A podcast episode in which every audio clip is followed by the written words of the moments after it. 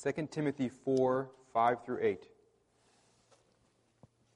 Here's the word of God. It says, As for you, always be sober minded, endure suffering, do the work of, of an evangelist, fulfill your ministry.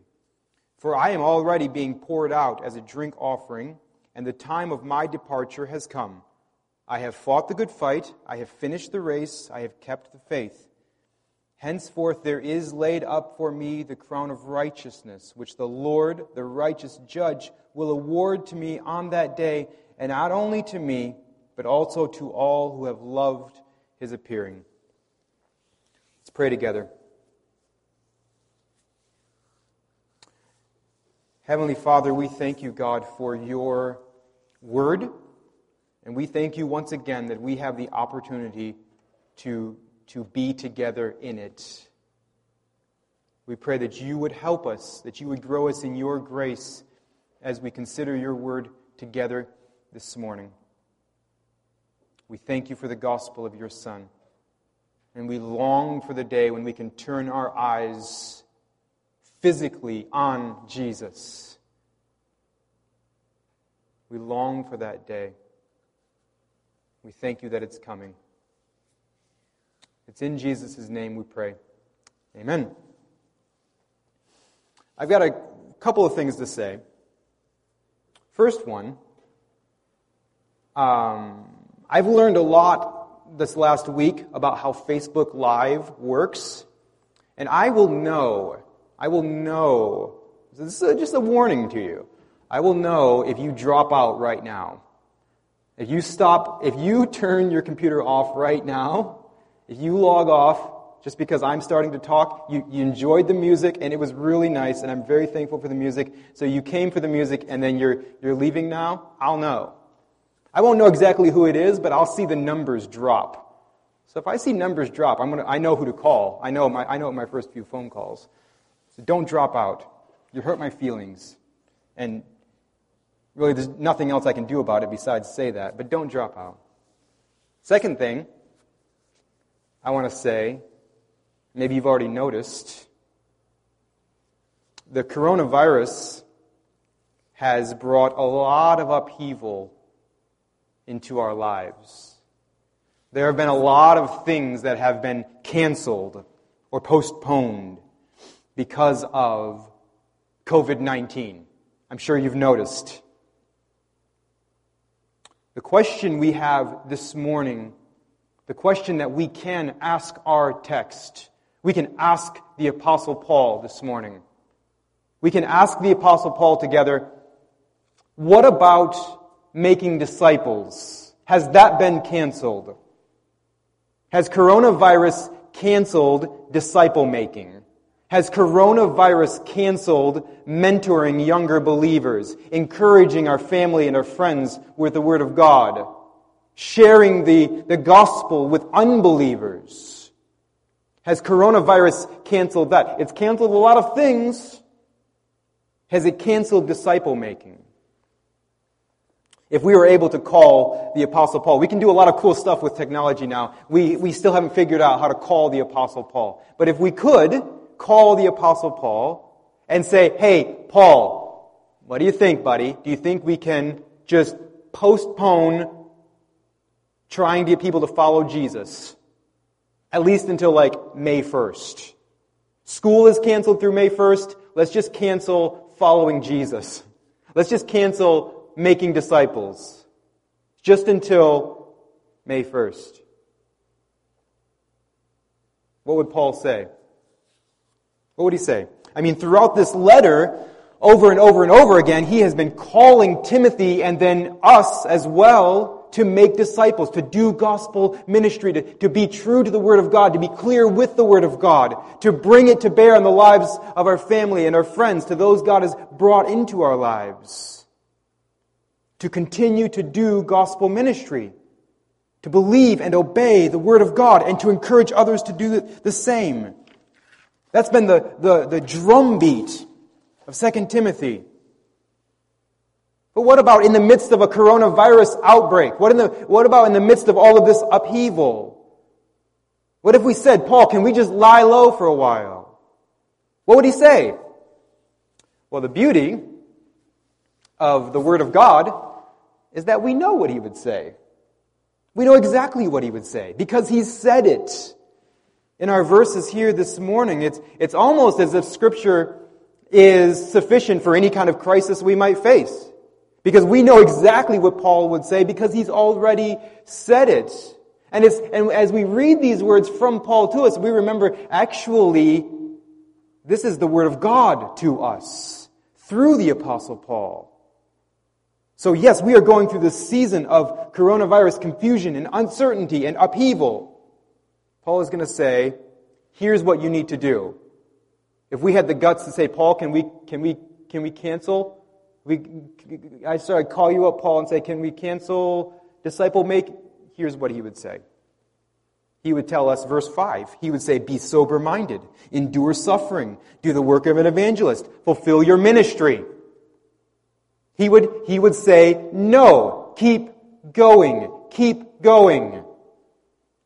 So that's, so we're going to see in our sermon this morning, we're going to see that's Paul's command to us. And not only are we going to hear Paul's command to us, we're going to see Paul's example to us, and then we're going to see Paul's promise to us. That's our sermon this morning. As we go through these next few days or weeks or whatever of coronavirus upheaval, we have Paul's command to us, we have Paul's example to us, and we have Paul's promise to us. Those are the three parts of the sermon. Let's look at them together. Part one is Paul's command to us. It comes to us here in verse 5 of 2 Timothy 4. Paul says, As for you, Always be sober minded, endure suffering, do the work of an evangelist, fulfill your ministry. This is Paul's command to us. Now, it's true that Paul, of course, originally was writing this right to Timothy himself. And so there are some ways, and this is, this is directly for him, but it is also a command for all believers because we're all called to gospel ministry. We're all called to be making disciples. We're all called to be encouraging the people God has placed in our lives to continue to follow Jesus, to trust Jesus, to believe the gospel, and to live lives that are worthy of the gospel. So this is for all of us. I don't know what's going on in your heart and your mind this morning. I don't know. I don't, I don't know what kind of upheaval all of this has brought to you personally. I don't know. Um, I don't know what kind of fears you have.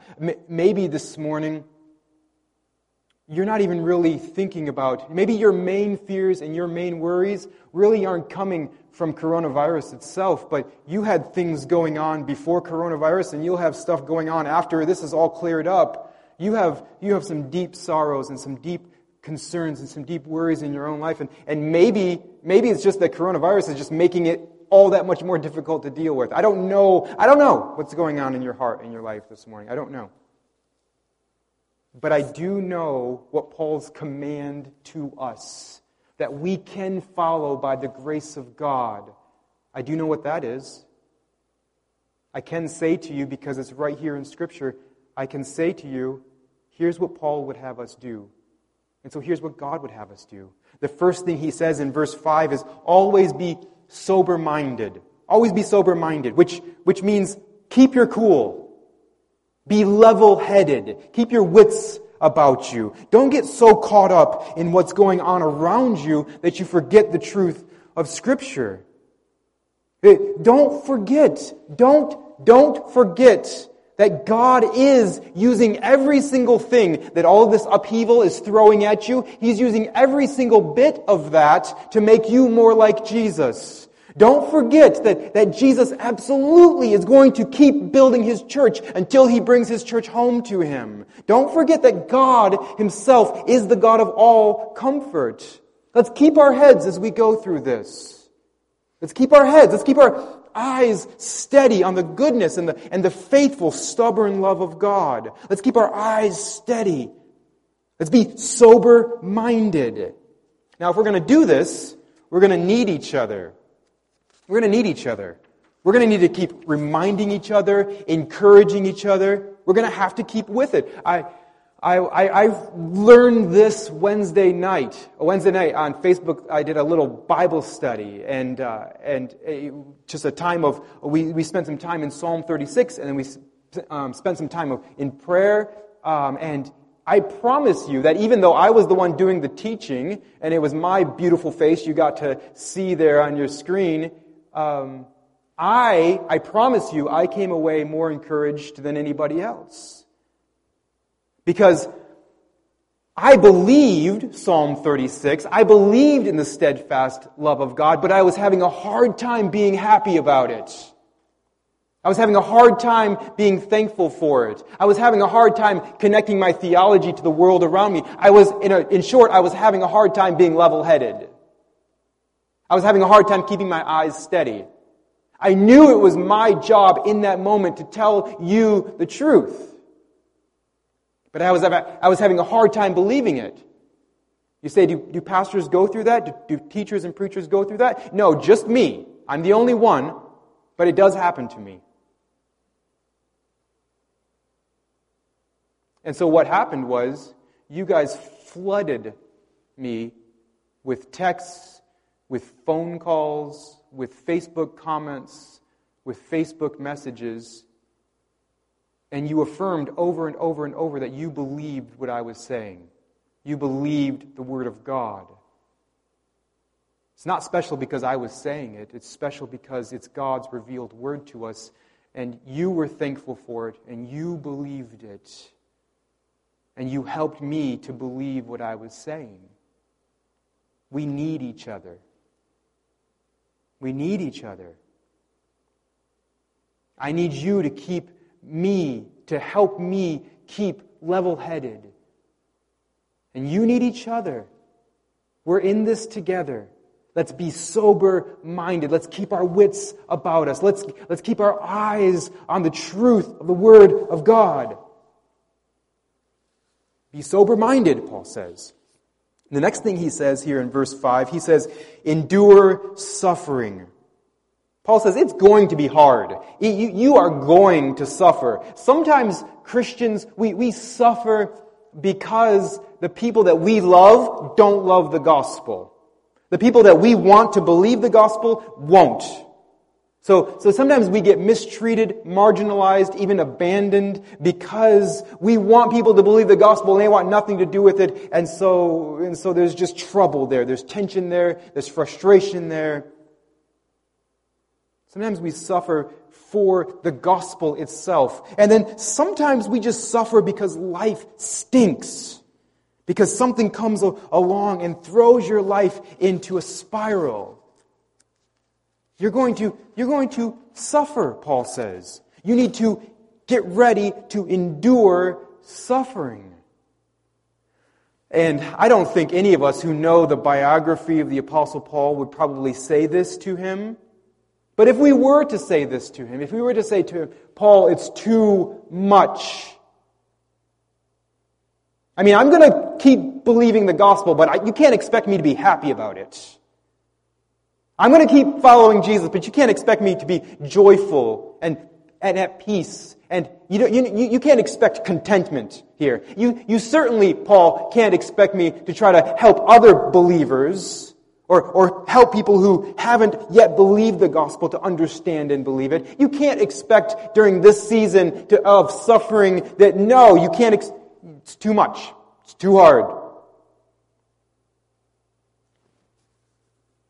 And if we said that, Paul would say, well, yeah, it's hard. It's going to involve suffering, but it's not too hard. It's not too much. It's not easy. We're not asked, church, we're not asked to pretend that we're not scared, that we're not anxious, that we're not worried about how everything's going to work out. We're not asked to say that it's easy. We're asked, we're told to endure suffering, to believe that God absolutely gives us the grace through His Spirit. He, he has not given us the spirit of, of fear. He's given us the spirit of, of love and of power and of self-control. To, to believe that God gives us the grace to do what He calls us to do, what He tells us to do in His Word. We're not asked to pretend it's easy. We're asked to endure suffering by the grace of God. And then He says, do the work of an evangelist. He says, be sober minded. He, says, endure suffering. He says, do the work of an evangelist, which is just simply tell people the gospel. Tell people the good news. Say to people, Jesus died for you. Jesus died in your place so that your sins can be forgiven. Tell people that good news. Tell people if, if you trust Jesus as your Savior, if you believe that when He died on the cross, it was sufficient to save you from your sins, you can be healed of your deepest, darkest problem, which is your own sin, so that you can have a new heart that loves and honors God so that you can be brought home to a virus free, sin free, death free eternity with God. Complete safety, complete joy. Church, tell people that. Tell people that. And if you, and again, if you've just kind of stumbled on this video and you're not sure about the, the gospel, you're just not sure, then message us. Call the church. Facebook us. We will, we will talk to you. We will talk to you about the gospel. We'll try to help you understand what it means. If you have any questions, if you've never believed that Jesus is your only hope in life and death, if you've never believed that you need to be saved from your sins, saved from the wrath of God for the sins that you've committed, and that Jesus Christ and His death and His burial and His resurrection are your only hope, if you've never believed that, then please believe it right now. And church, let's do that. Let's, let's do the work of an evangelist. Let's, let's do the work of telling people that stuff. And I know you can't be in the same room as anyone else. I know you can't. But we, we have cell phones and we have the post office and we have email and we have Facebook. We can tell people the good news. Let's do the work of an evangelist. And then Paul says, fulfill your ministry. Fulfill your ministry. And this is such a great little phrase for such a time as this. This is such a great little phrase. Because Paul's not saying you fulfill someone else's ministry. You, you fulfill your ministry. If you're a mom or a dad or a grandma or a grandpa, or you're a friend or a neighbor, if you're a big sister or a big brother, you're a pastor, you're a teacher, you, whatever you are, you're a, you're a fellow church member, whatever you are, you fulfill your ministry. Now, has God changed the conditions? Yes, He has. Has He changed what you're able to do? Yes, yes, He has. In His own mysterious, good, decision making, he has thrown a monkey wrench into it. Life is different than it was a week ago, than it was two weeks ago. God has changed the conditions, but has He taken away the call to be faithful? No, He hasn't. I was, um, I was talking to my dad a few days ago. Uh, my dad just turned 78, 78 years old, and he is an Uber driver. Um, so, so last week, there, the old people had in at First Baptist had to teach the young people what a stamp was. Now, old people, you need to find a young person and have them teach you what Uber driver is. All right. So my my dad is probably the only 78 year old Uber driver in the history of Uber, all right? And so he's an Uber driver, which is like a taxi driver with, with an app on his phone. He goes around picking up um, people that need a ride and taking them places. It's usually around Michigan State University. Um, and so that's, that's most of the rides he gives are college students here or there. Um, and, uh, yeah, and, and you say that's weird. That's a weird thing for a 70 year old guy to be doing. If you met my dad, he'd be like, yeah, that's weird, but it's normal for him. And, and, actually, if you met my dad and you talked to him for any length of time, you'd know why I am the way I am. You'd be like, well, that, that makes sense now. I, and it, it, this explains why Steve is so, and I would say awesome, you would say something different, but anyhow, you would understand me better if you, if you had a conversation with my dad. One of the things my dad loves to do while he's Uber driving, he loves to tell people about Jesus.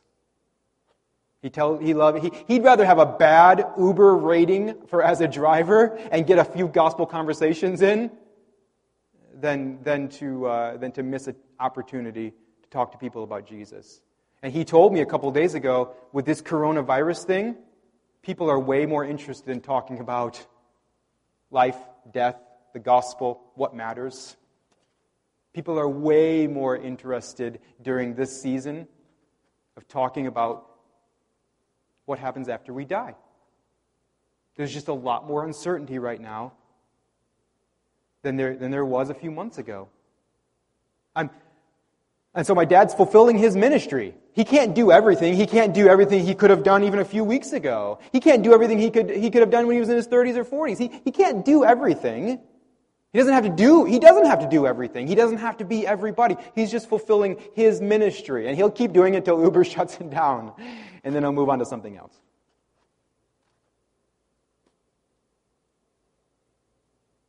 If you have children, if you have, especially teenagers, if you got, you got children, you got teenagers, if you, you know what, this, this period right now, this period of uncertainty and upheaval, I, I bet, I bet that there are people in your life who are willing to have serious conversations with you right now.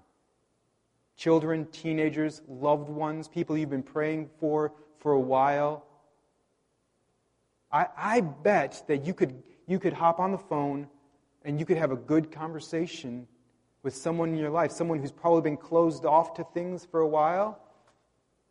These kinds of upheavals they're good for us. There, there are things, of course, of course, there are things you couldn't do. That, that, that, or you can't do that you could do previously. Of course, God has narrowed the parameters. Of course, He has. Everybody can look around and, and see that. But I, I, I also firmly believe that God is giving you opportunities that you didn't have before coronavirus. Fulfill your ministry. That's Paul's command to us. Be sober minded, endure suffering, do the work of an evangelist, fulfill your ministry. So that's, that's part one. That's Paul's command to us. And you say, boy, that felt like a whole sermon. I'm telling you, don't drop off the, the live feed right now, or I will know. If a whole bunch of people drop off now, I will be offended, I will know, and there will be repercussions. Probably not. But don't drop off now. Stay with me. These last two points are going to be shorter than the first one, most likely. All right, here we go. Part two, Paul's example to us. So we have Paul's command to us, but he's not just leaving us out there, just, hey, go get it, boys. No, he's giving us an example as well. Verses 6 through 7. So I love these verses. And as, as um, the, the, the music team was, was um, as the music team was singing, turn your eyes upon Jesus, and I was thinking about these verses. I was like, man, I got to hold it together. I got to preach in a couple minutes. I can't be bawling, but I love these verses. Paul's example to us. He says, For I am already being poured out as a drink offering. Paul gives us, in, the, in just in that phrase, he gives us this great example of how we can be thinking about our death. How we can be thinking about the death of a saint. How we can be thinking about our life and what it means.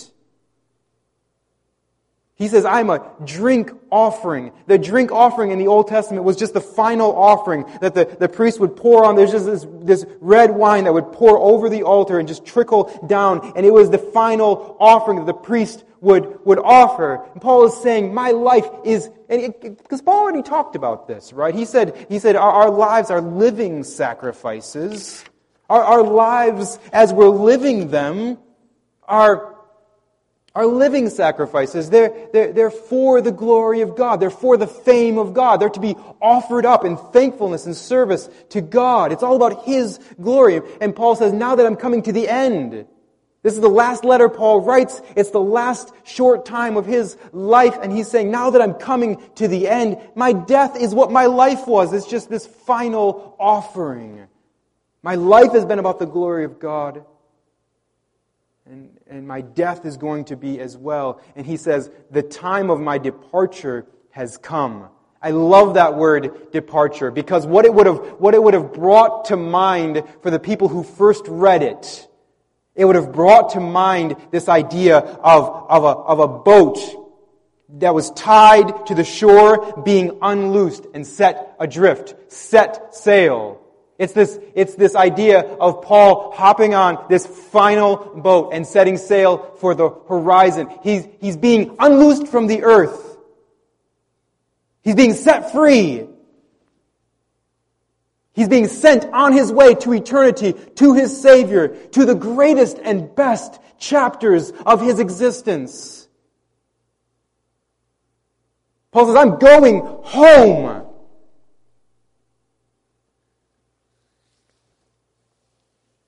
Verse 7, he talks about his life. What a great way to think about our lives as well. He says, I have fought the good fight. I have finished the race. I have kept the faith. Paul says, I have, I have fought the good fight. This is a good fight that we are in. Is it a struggle? Yes. Is it a war? Yes. Is it hard? Yes. But it is a good fight. It is a worthwhile fight. He says, I have finished the race, which, and, and, and again, that word for race there, he is, he is bringing to mind a very specific race course. He is saying, I have finished my race, the, the course that God has given me to run. I have finished it. I, in other words, I have fulfilled my ministry. He says, Timothy, I'm calling you to fulfill your ministry, and I want you to see that by God's grace you can do it because, because I did by God's grace.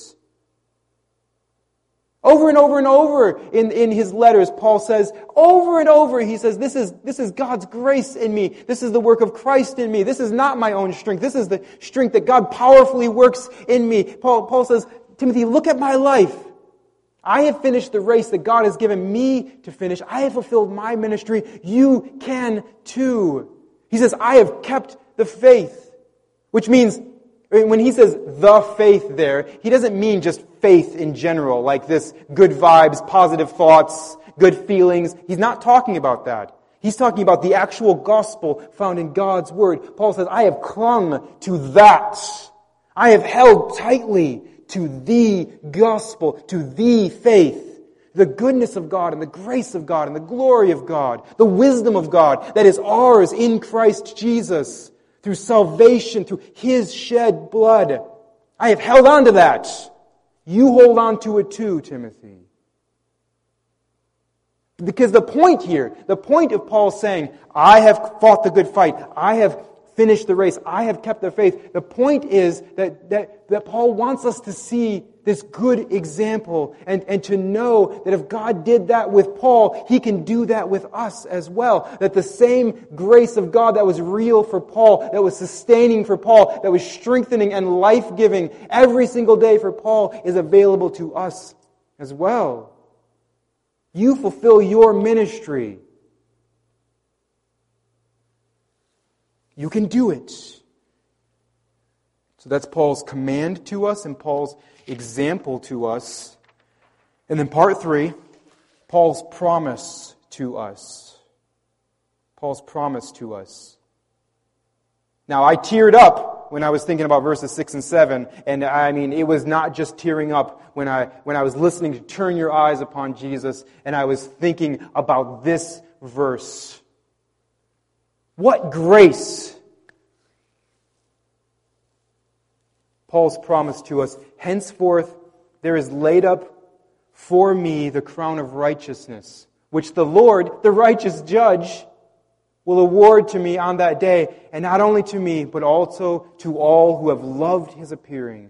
Here is the promise. Here is why we can keep going. Here's what we're aiming for. Here's what's, here's what's absolutely coming down the pike for us because of the grace upon grace upon grace in Jesus Christ. Paul says that one day he's going to receive the crown of righteousness. And there's no greater crown than this. It's, it is not just for Paul it's for all those who love Jesus' appearing. Have you believed the gospel? Are you trusting Christ as your Savior? And are you saying, Come quickly, Lord Jesus? Come soon, Lord Jesus? Are you longing for the day of Christ's appearing.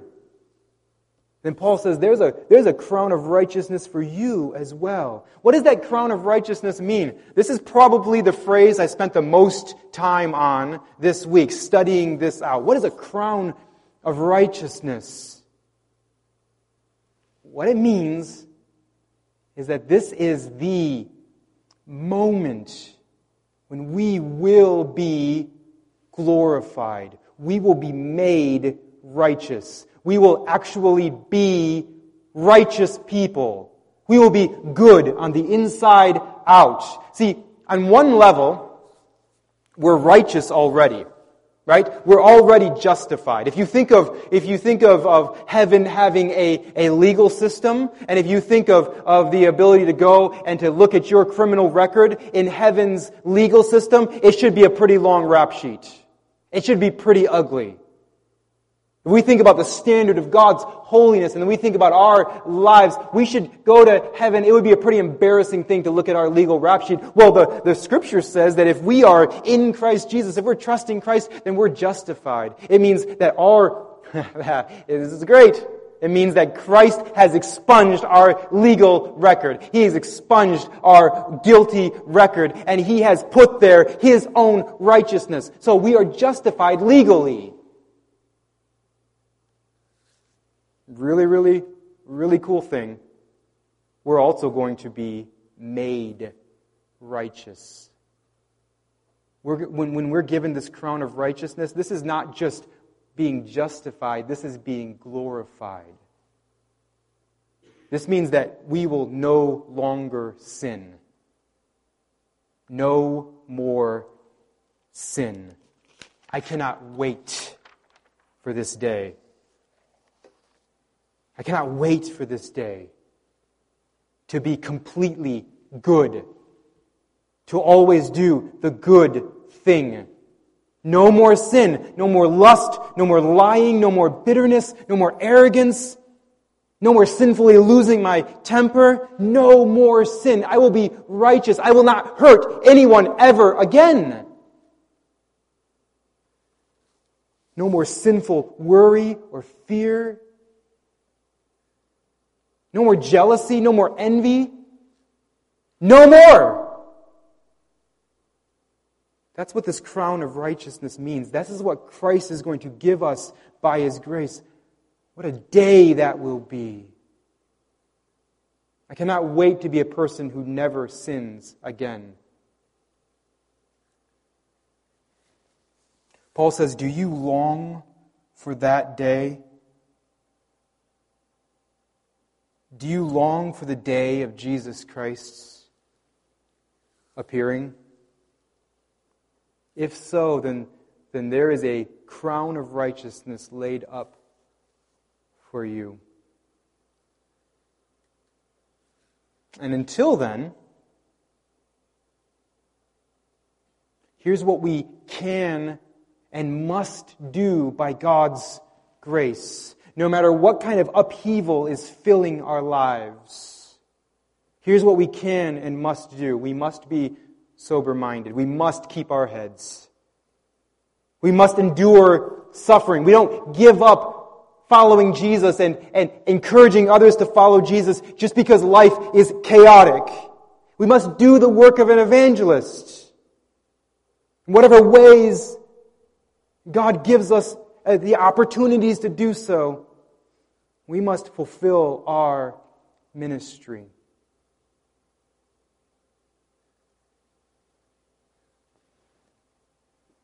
It's going to be a good day, church. Jesus is going to come. He's going to get us. We're going to be with him forever. And I'll never sin against you against my precious family. I'll never sin against myself.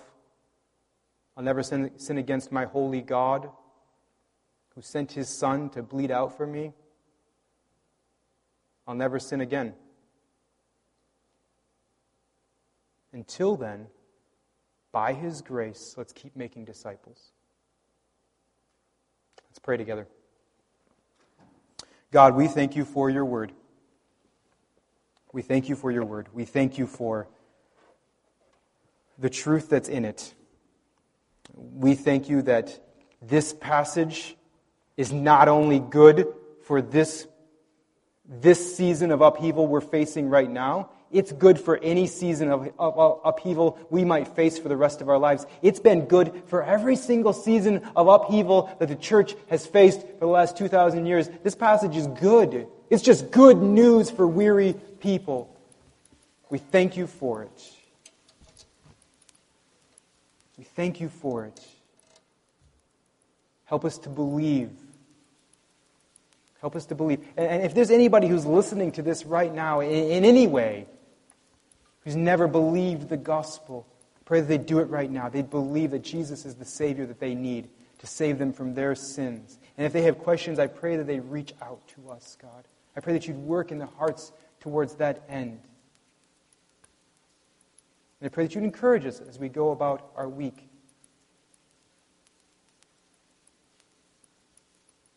I Pray that you'd help us to love each other, to keep making disciples. We thank you for your grace. We thank you for times like this, which remind us just how much we need it. In Jesus' name we pray. Amen.